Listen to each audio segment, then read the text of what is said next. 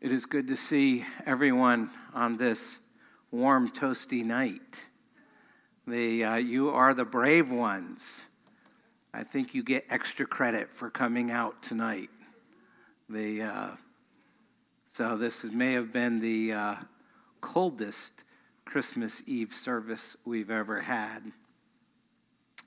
Uh, for those of you who have been here before, you know what's coming. Uh, this will be, I've been here 20, this is my 26th Christmas Eve service, but uh, I was gone a few of them, so this is the, if I counted right, the 23rd telling of this story. And this story is called The Spirit of Christmas Presents.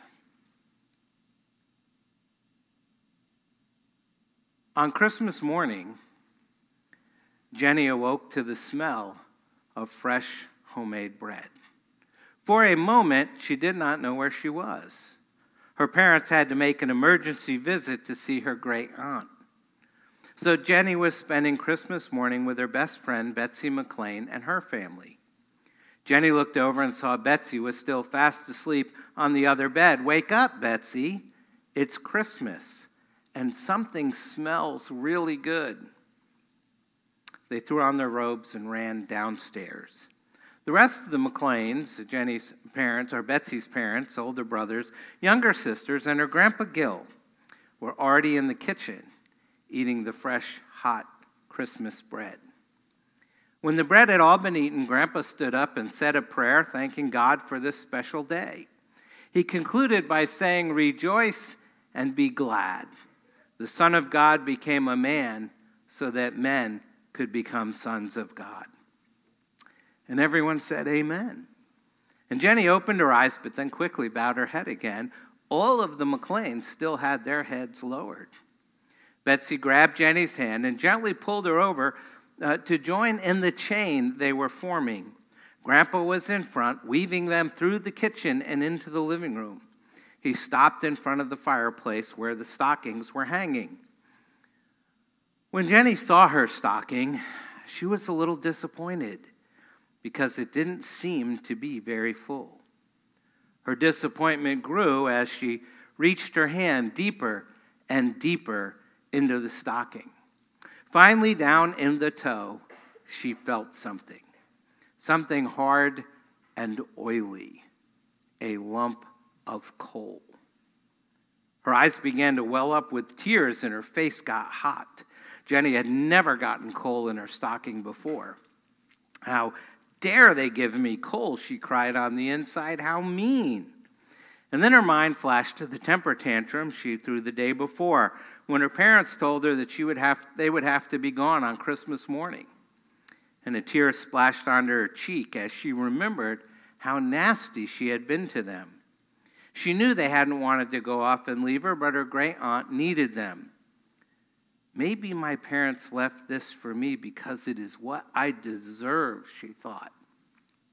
Only then did Jenny's eyes dart to Betsy's hand. She had coal too.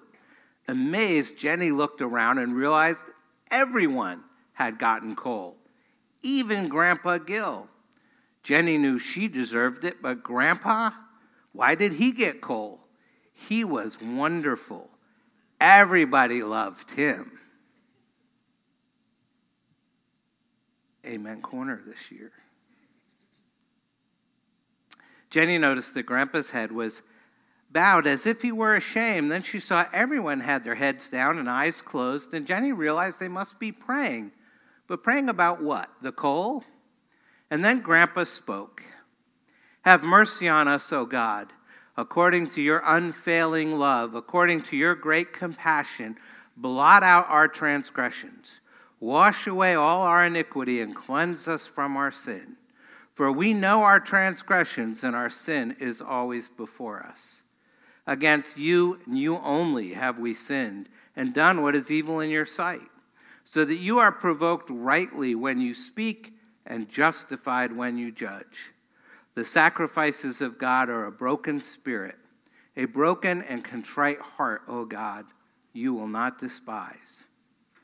After a brief silence, the McLeans responded in unison Create in me a pure heart, O God, and renew a steadfast spirit within me. Do not cast me from your presence or take your Holy Spirit from me. Restore to me the joy of your salvation and grant me a willing spirit to sustain me. For all your mercies, especially for the birth, death, and resurrection of your Son, we thank you, O God. And they all opened their eyes and cheered, Merry Christmas. Jenny listened spellbound. She wished she knew the words, they were beautiful. And the little ones broke the silence and dashed into the living room where a star topped Christmas tree stood over a mound of brightly wrapped presents. Betsy put her arm around Jenny and steered her over to a pile of presents. Here, Jenny, your parents left these for you. Jenny should have been ecstatic as she opened them. They contained everything she asked for, even the antique doll with the porcelain face that her mother said was far too expensive. But tears welled up in her eyes. All she could think about was the coal and how selfish and mean she had been to her parents. Grandpa Gill was sitting on the couch enjoying the flurry of activity, as grandpas are known to do. And Jenny carried over her doll to show him. It's beautiful, Jenny, but what's wrong? You look sad. I just don't understand, Grandpa Gill. What don't you understand, Jenny? The coal? And Jenny nodded. Well, Grandpa said, I wondered if maybe I should tell you about our family tradition, but I decided that you are a smart girl who would try to understand. I don't feel very smart, Jenny replied. I feel awful. You know, it would have been fair if my parents had left me just that, a lump of coal, instead of all these nice presents. But they didn't. Of course they didn't, Grandpa reassured her. They love you. And besides, that's what Christmas is all about. We don't get what we deserve, we get grace, a gift of love. But what about you, Grandpa? Why did you get coal too? You don't deserve it. You're so kind to everybody, and you never do anything wrong. Just let that one soak in for a little while. Come now, Jenny, Grandpa laughed. Why, you make me sound as if I'm in heaven already. Please let me live a little longer. That one has new meaning this year, too. Of course, I got cold, and I deserve it every bit as much as you do. The reason we have these stockings is to remind us of what we really deserve coal, not nice presents.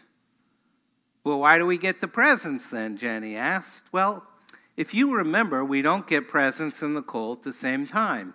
And we don't say, sure, I deserve coal, but I think I'll go get my presents now. We get the coal and then we pray. And we admit to God that we know we should get coal. And we tell him some of the things we've done to deserve it. And after we confess our sins, we ask him to forgive us and to help us not to sin anymore. And we thank him for sending Jesus into the world on Christmas Day. We thank him for loving us so much that he came to earth in order to die for us so that we wouldn't get what we deserve. Jenny thought for a few minutes, then said, I know that I deserve the coal from my parents today, but I never thought about what I deserve from God. Grandpa, would you write down for me that prayer you all said? I would like to remember it. Grandpa smiled. Do you have a Bible, Jenny? Sure. You mean that was from the Bible? It sounded like you were just talking to God. Well, we weren't just talking to God, Jenny, but someone said it to God first, and God made sure it got written down so other people could say it too. And just then, Betsy came running over. Go ahead, Jenny, Grandpa said. Later, I'll show you where that prayer is. And Betsy admired Jenny's new doll and showed Jenny her new sled. They decided to go sledding that afternoon, but then Jenny remembered, oh, I can't go this afternoon. We're having Christmas at my house when my parents get back. And she thought for a moment and then asked, Betsy, do you think I could take my piece of coal home with me? Sure, Betsy said, I guess if you want it. But why? Well, what I thought was the worst Christmas present I have ever gotten has made this a great Christmas. And I can't wait to tell my parents all about it because that is the spirit of Christmas presents. Merry Christmas and amen.